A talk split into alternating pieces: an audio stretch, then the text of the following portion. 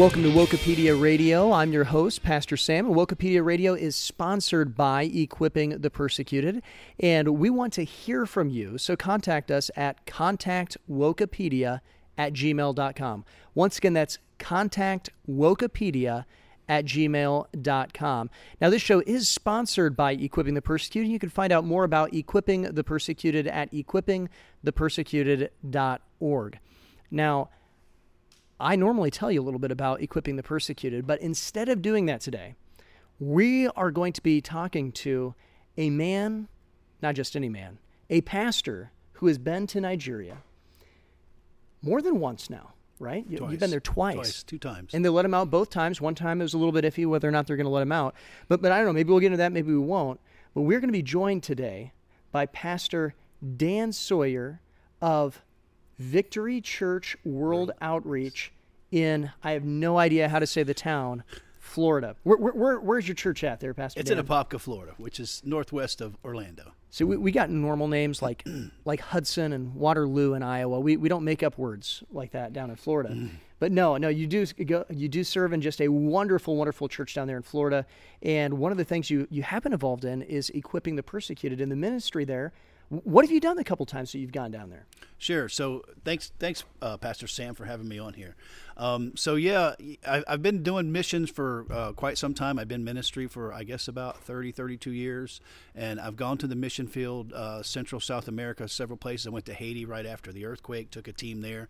That was pretty pretty devastating. Um, but as far as Nigeria, it's just interesting with that because um, there's something uh, probably 10, 12 years ago at least. The Lord as I was driving driving down in my truck, driving down the road, the Lord just laid on me. Just the Spirit of the Lord came on me, and He told me that I was going to be traveling, and it was going to be somewhere significant, because I've traveled a lot. But this was really important, and but the Lord never told me where, what it was going to be at the time. It just let me know, and so I prayed for it for like a period of 10, 12 years.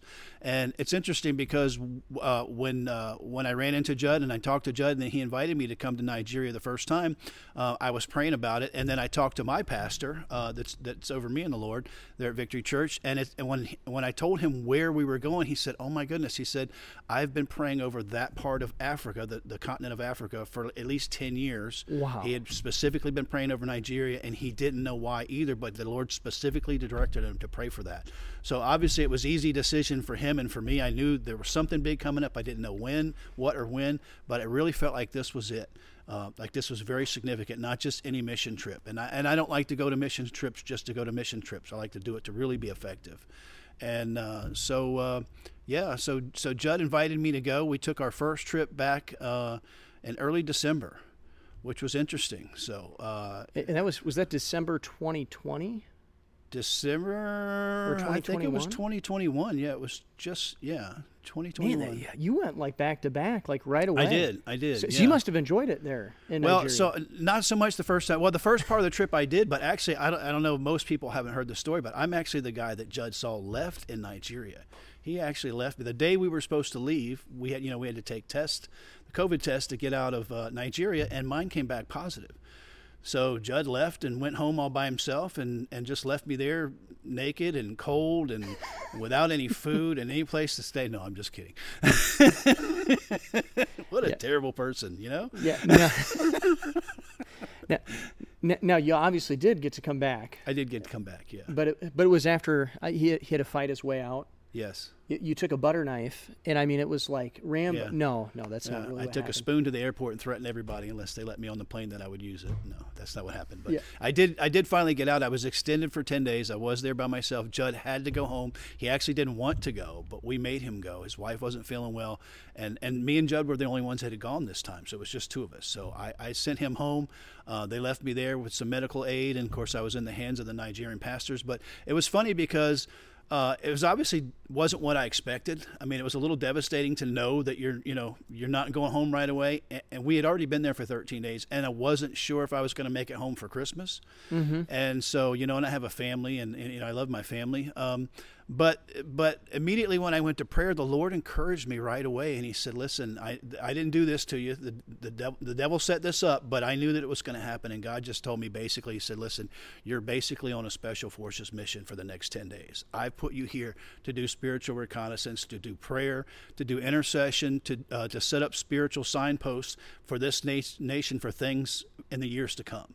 And so that was my assignment, not knowing. My original assignment was to go and, and, and, and with Judd and, and, visit the IDP camps and hold pastors' conferences, which we, we can talk about that in a minute.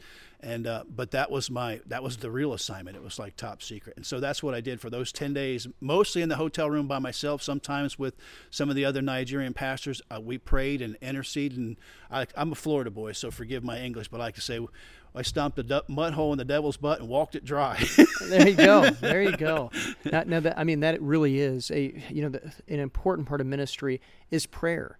We we will never go further than what we pray. Yeah. And, so, I mean, it is one of those things where you look at this and you look at a missions uh, trip and you look at all of this.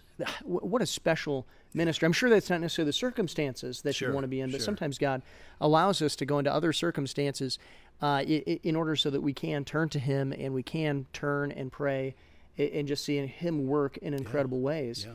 Now, you mentioned, uh, just before we get to the pastor's conference, you mentioned this IDP camp. Now, that stands for, if I remember right, the internally displaced persons. That's correct. Now, can you tell our listeners what is it like to minister in an IDP camp? What is it like to be there in an IDP camp? So the first one that we visited uh, um, was pretty traumatic and pretty rewarding all at the same time. The first IDP camp that we went to, actually, while we're there, our whole plans are fluid. We have plans. We don't tell everybody our plans. We just kind of, you know, and we have armed security with us the whole time. It's a very dangerous place, by the way. By the way, Nigeria is the most dangerous place in the world for Christians. And you don't hear a lot wow. about it a lot on the news. They don't talk about it. Uh, actually, uh, I think it was Pastor Eileen just mentioned this morning that last year, 80% of Christians that were martyred in the whole world were martyred in Nigeria. And again, we live in the nice, fluffy United States of America. We don't even we don't even know what being martyred. When we talk about being martyred, we, we look back at you know 15th century, third century, and you know the early disciples. But martyrs, martyrdom still happens today, and it's going on in Nigeria at a massive rate. And there's not a lot of help for those people. So the government's doing what they can, I guess. And you know, everybody has opinions about that, but I don't want to throw the Nigerian government under the bus because I got I want to go back there. You know, and and the police department they have their hands full and. Uh, but uh, but the Christians are the ones. We should be the ones that should be helping them out more than anybody. Right. You know. And, and, and, what is that living standard like in those IDP camps? Is it you know oh. five star hotel, three star hotel? Absolutely, man. It is so cushy. I'm telling you. You know, Donald Trump would be very very comfortable there. No, I'm just kidding. Uh, so the, the the lifestyle that well, first of all, the nation of Nigeria um, is the third, uh, the third. How do I want to say this? not the third poorest country, but the third uh, most. They have the third most pop, most poverty. Sorry, the third highest poverty rate uh, in the world. Wow. So out of all the nations in the world, they're number three for the highest poverty rate, and that's that's you know that's their regular style of living. The IDP camp, what an IDP camp again, the IDP stands for uh, internally displaced persons. An IDP camp is it's it's so foreign to me because it's you know it's like abortion. You know how does a mom kill their own child when that's totally against their nature? Well, here I am in a country where they're killing their own people. It should be totally against their nature. But these are people that are refugees, not from another country, from their own country. Mm-hmm. Because the, the Muslim population there, they, they don't typically, the average Muslims, they don't do the killing themselves, but they will hire Fulani herdsmen and the Boko Haram to go out and terrorize the Christian villages. Wow. And so they'll go into a village, uh, and it, this happens quite frequently, quite frequently. This is not years and years and years ago. It's happening all the time. They go into a village late at night uh, with machetes and machine guns, and uh, you know I don't want to be too graphic, but they kill, they murder, murder, they maim, they burn all the houses down, and they run all the Christians out of the village. Wow. And so what happens is the, the ones that are left alive, that didn't get caught, that didn't get chopped up and shot up, um, uh, they're left alive, and they are taken and they're put in a refugee camp, usually hours, several hours very far from you know the, the village where they're used to growing up. And so that's what an IDP camp. And so the people that are living there are the, the adult males that are left, which is usually the fewest of the population because that's who they target first. And then you have children, little children that are left, and most of those don't have a mother or a father, and they some of them have even seen their their siblings, you know, murdered in front of their own eyes. And so that's what you come upon when you go to an IDP camp. Um, the first IDP camp that we went to um, it, it, was very interesting because we, we were had a, several things that were, we were doing uh, throughout the week, and then this one day we actually found out about this this one IDP camp.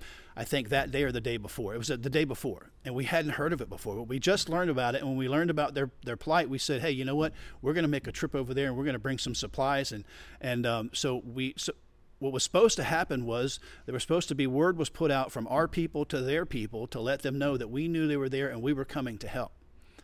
So we drove, and of course, when, when we drove, you know, we're in jeeps and trucks, and, and, and we're on these dirt roads with huge huge potholes, and it's just, you know, I mean, it's bearing down on your kidneys and your liver and everything. You know, an hour and a half, two hours to get back there, and they're at back there in the middle of nothing, and um, we pull up to the IDP camp and, and we haven't gotten inside yet. We pull up to the front, and when we get up to the front, we're like two or three vehicles of us. And again, we have a couple armed security guards, and our vehicles are full of supplies. And there's me and Judd, and then uh, we have several of the Nigerian pastors, none of which these people in the IDP camp have met yet.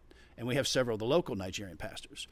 And as we pull up outside the camp, there's a truck with the hood up, and there's two uh, two got two males outside of the truck, and uh, a couple of our we found out one of those was actually the chief of the IDP camp. They were the chief of the village. Okay. And so a couple of the we me and Judd and the security guards we stayed in the truck, and uh, uh, a couple of Nigerian pastors they got out of the truck, went over and started talking to these guys, and right away the chief, who was a, a big fella, he's like my size, he was you could tell he was angry Mm-hmm. And, the truth he was scared, but it looked like anger. But he was yelling, he was screaming, he was waving his hands, and he was just saying, "Go away, go away, go away." And we were trying to tell them, you know, trying to, and so apparently the message did not get relayed that we were coming. He didn't know who we were. The reason why the truck was there in front of the camp was because the Fulani herdsman had shot bullet holes through the truck trying to get to him the day before, and so the truck was disabled, and they were trying to fix the truck. Wow. And so, we pulled up, but as far as we were concerned, when we pulled up, we to them we were perfect strangers, and yeah. they didn't know we were just more terrorists and we were coming to do more harm. And, and of course, little did they know you guys had beautiful feet that was bringing the message of good yeah, news. Yeah, but we it took us Christ. an hour, at least an hour, to convince him of that. Exactly. So through a lot of discussion with the pastors, and finally they, they talked this man off the cliff, and he calmed down a little bit, and he finally decided to let us in the village, and we were able to go in the village. And uh, again, that was the first trip. So uh, we got inside there, and we were able to deliver the supplies, and we spent some time with them, and we blessed them. Uh, uh, uh, I passed out candy to the kids. We have videos of all this stuff, and of course, then we promised them some things. They didn't have running water in the village. Um, wow. Um, they didn't have a toilet, which they actually we're working on that now, the the, the working toilet. Uh, but they had no water, so they would have to basically travel hours somewhere, which again wasn't safe to get water and then bring it back into the village. So Judd did something that was amazing to me because this is my first time with him. Uh, he promised the the chief of the village. He said, within 30 days, you're going to have a well in this IDP camp. Yeah. And I looked at Judd like he was crazy. Yeah, because I mean, it's not like the hadn't been raising funds or, yeah. or, or, anything like that, yeah. and it's not you know equipping the persecuted. Pretty much whatever go, comes in, it immediately goes out. That's yeah. that's kind of how equipping the persecuted runs. So it was really a step of faith. Yeah, it really was, and I was amazed. But by the end of the day, Judd already had that donor to supply that well, and I was just shocked. In fact, I think within by the end of that day or the next day, he had two or three of them donated, and so we were able to do that. And I was able to come back in April and actually see the well, put my hands on the well, and we came back and we visit, visited the camp, and they were doing much better, and they were so thankful that we came when we came back in April. They did tribal dances for us, and we just had a great time. And uh, a member of my church actually, I I was able to purchase a cow on my first visit for five hundred dollars. And for five hundred dollars at that time, of course, now you know there's inflation. Um, you could purchase a cow, and that would basically feed a whole village. Which when wow. when I went was Christmas. So basically, I was given a whole IDP camp a cow for Christmas, and that would be the only beef that they would probably eat all year until wow. somebody else did that. So these IDP camps, they're just hurting, hurt yeah. people who yeah. are broken. They've been removed from their homes. Yeah. They're scared. Yeah. Uh, they're still being terrorized. Yes. And of course, many of these are, are Christians or at least come from Christian families. Yes. And so they need the Word of God and they need the encouragement of the Word of God. And yes. that's what you guys were able to bring to that. Yes. But I want to change gears just a little bit. Can you tell our listeners about what you guys have done with this pastors conference? I know you came back a second time. Might have had the pastors conference the first time too. I can't remember. both remember. Times. Both times. Both times. So you've been able to participate in this here, this pastors mm. conference, both times. What is happening with the Nigerian pastors? How are you guys training them up, encouraging them, and equipping them uh, to serve there in Nigeria? Sure. So that's a great question, Pastor Sam. So that was really my main assignment was to go and, and, do the pastors conference. Obviously, seeing these kids and seeing the camps and seeing some of these and seeing the, the widows of, of, of murdered police officers and murdered pastors, and, and, there's a lot of things that we got to do. But my main assignment was to go and do the pastors conference, being a pastor, and I was kind of excuse me, I was kind of overwhelmed by that. But as I prayed and really sought the Lord before the trip, um, I, and I talked to Judd a little bit, and I felt like the Lord really wanted me to deal with the spirit of what we call pietism mm-hmm. which is actually prevalent in the United States of America. Absolutely. And but me not knowing Nigeria because I hadn't been there. Typically, when I do missionary work, I like to go and I mean I, I use I go and preach, but I try not to say a whole lot as far as their culture and try not to teach them too many things other than what the gospel says, um, because you when you don't know their culture and you don't know how they live and wh- what their lifestyle is, you don't really I feel like you don't have a right to speak to them. Mm-hmm. You know, and so it was kind of awkward for me because I don't really know much about them. Uh, one of the beautiful things that I found out was amazing because as many times as I've preached in the mission field, when you preach in the mission field, it usually can be it can be quite challenging because usually you're in a country where they speak a different language. Right. Well, I found out when I got to Nigeria, and I was prepared for this. When I even when I prepared my notes, I found out when I got to Nigeria that they actually speak perfect English, Sam. Good. In fact, they speak better English than we do, especially me because I'm from Florida, because they were taught by the British. So they, they speak perfect English, so you don't need an interpreter, so you don't lose your train of thought. You can continue talking, so it's wonderful. But they just they're just a wonderful people. What I found with the Nigerian that they were so respectful, so honorable, so it's not like, you know, because we hear a lot of things about Nigeria, you know, oh, Nigeria, all the scandal and all the things that go on. And, and a lot of that's because of the economy, the state of their economy. You know, they're, sometimes they're, they're people just doing what they can do to get by to make money, you know. Um, but when you actually go there and you meet these people, you find a very honorable people, a very, very sweet, very tender-hearted, very humble people, and they're and they're ready to listen to everything that we have to say, and they're watching everything that we do.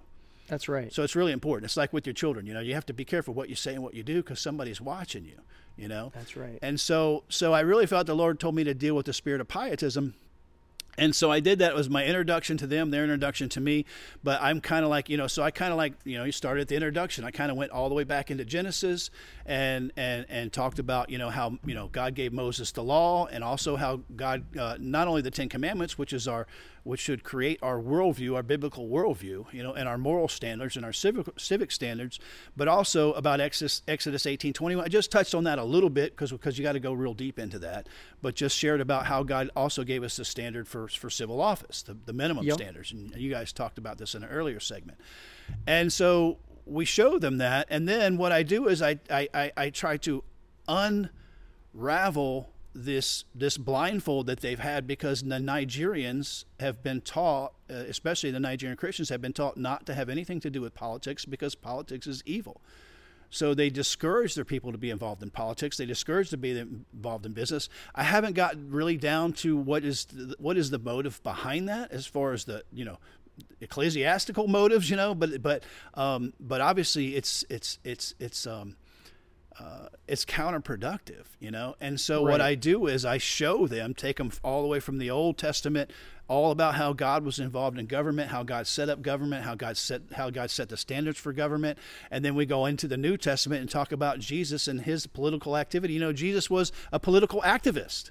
Yeah. Everything yeah. he said just about was very politically motivated. Amen. It was. It was. I mean, it was so much so, and including you know the Great Commission, where Jesus said, "Go into all the world and preach the gospel to every creature." So I know that. Um, uh, so I, I told them about you know what Jesus said about being salt and light, and I told them about the Great Commission, and basically, in, in a nutshell, I told them if if they're not being involved, if the pastors are not training, first of all, giving their people a biblical worldview, and then finding which one of their members are are gifted and anointed to be involved in politics and business, and encourage that and not discourage that. Amen. And if they're, they're not doing that, then what they've done is they've actually taken the Great Commission and made it the Great Omission. That's right. Well. Yeah well, Pastor Dan, I, I just thank you so much for the work that you've done in Nigeria. And I mean, not just uh, to to the people there, like you said there, you, you blessed an entire village with a My great goodness. Christmas meal. And of course, with that, you, it's opening doors to share the gospel and to encourage them with the word of God. But you've also gone and trained up pastors, tell them that they, they do need to get involved in politics, which is something that's important, something that we always stand for here at, at Wokepedia Radio. Uh, but you've really done this with the true heart of Christ, wanting to see people get saved and wanting to to really share the love of Jesus Christ with them. It's it's not because you're just trying to push people around or anything like that. It's because No. you're just showing your heart, sharing your Amen. heart with them. Amen. And you know, I I think that everyone who's listening should consider joining and partnering with equipping the persecuted because there is not another ministry like this on the earth and you can find out more at equippingthepersecuted.org once again that's equippingthepersecuted.org well thank you pastor dan My thanks for listening today Thank you and for have a me. great day All right. God bless you. God bless you. What you just listened to was an interview that I was able to do with Pastor Dan Sawyer. Uh, now, of course, who has gone and taken a few mission trips with Equipping the Persecuted. Now, Equipping the Persecuted is very, very important to us over at Wokepedia Radio. Now, it's not just because uh, we believe in their ministry, we believe in their mission, but it's because the president of woke, or excuse me, of Equipping the Persecuted is also the director of Enemies Within the Church and really the one who has put together um, Wokepedia Radio. And of course, Equipping the Persecuted is also our sponsors. So we would suggest and really encourage you to go and to donate to Equipping the Persecuted, but not just because they sponsor the radio show, but because they actually do an incredible ministry there in Nigeria, one that uh, most people are not aware of and, and one that uh, most people are not even doing. But of course, that does want me to go and give a shout out to Enemies Within the Church. Enemies Within the Church is a documentary that goes and exposes the woke and how the social justice gospel, the false gospel of social justice, that is, has gone and infiltrated the churches across the United States and really across the world as well.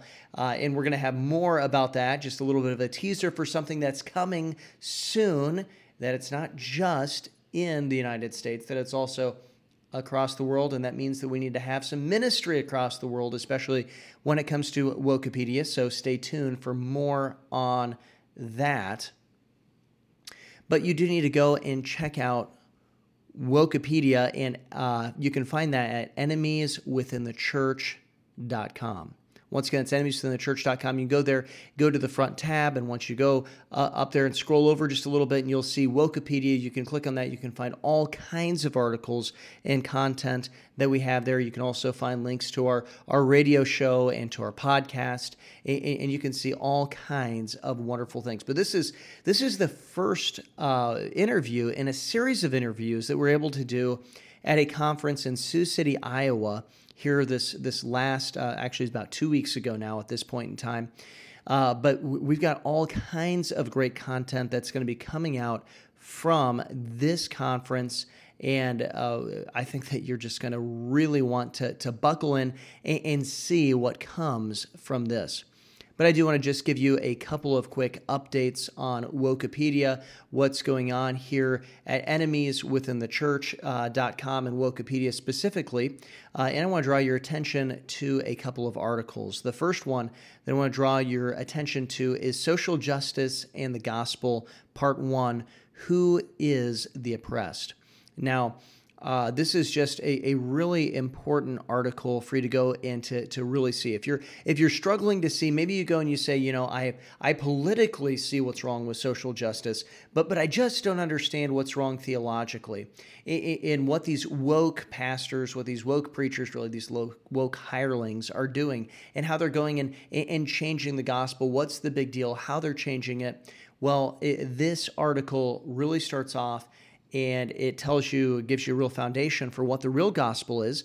But then it goes and it shows you where social justice starts to go off. And of course, where they start to go off in this is that they venture off into left field by going and changing who the oppressed is in the gospel narrative. They get the wrong person in who is oppressed in the gospel narrative. Now, of course, we know the gospel narrative, well, the real gospel is the biblical gospel, the authentic gospel, the true gospel. The only gospel that saves is that Jesus Christ came down, he died on the cross for our sins. And this is important. He died on the cross for our sin. Sin is is lawlessness. It's the breaking of the law. It's transgression against the law. And Jesus Christ came down and he died for that. He who knew no sin, Jesus Christ, because he is God, he became sin for us that we might become the righteousness of God in him. Jesus Christ died for our sin. He was the one who was oppressed. He was the one who was afflicted. And social justice gets this totally wrong. They go and they say, you are the one who's oppressed. You are the one who's afflicted. And this is important to point out, even when we're going and looking at the ministry of Nigeria and, and equipping the persecuted, even equipping the persecuted understands this. They're dealing with those who literally have their family members killed. Some of them, I mean, there, there are videos of little children and pictures, I should more and say videos of interviews of these little children who have been uh, literally, you know, tried to be murdered by being hacked by machetes and maybe they've seen their parents next to them go and and die right in front of their eyes. And yet equipping the persecuted understands this that they're not the ones who are oppressed in the gospel narrative. It is Jesus Christ who is oppressed in the gospel narrative and of course, he was buried, proving he was dead, and he rose again on the third day to provide a way of salvation for all who would believe. And so that, that first article is Social Justice and the Gospel, Part One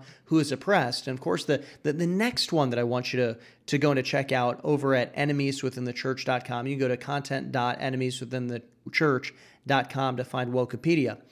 And that is Social Justice and the Gospel, Part Two, and that is Where Should We Focus? See, and this is really where uh, the the woke people really go off into uh, really a false area is that they put the wrong focus. Instead of going in and focusing in on Jesus Christ coming down and saving people, and this is a faithful saying, says the Apostle Paul, that Jesus Christ to sa- came to save sinners, among whom I am chief, is what the Apostle Paul says. Now we know this was his purpose. Jesus Christ said that the Son of Man, that's who he is, he has come to seek and to save that which was lost. Jesus Christ came down for a specific purpose.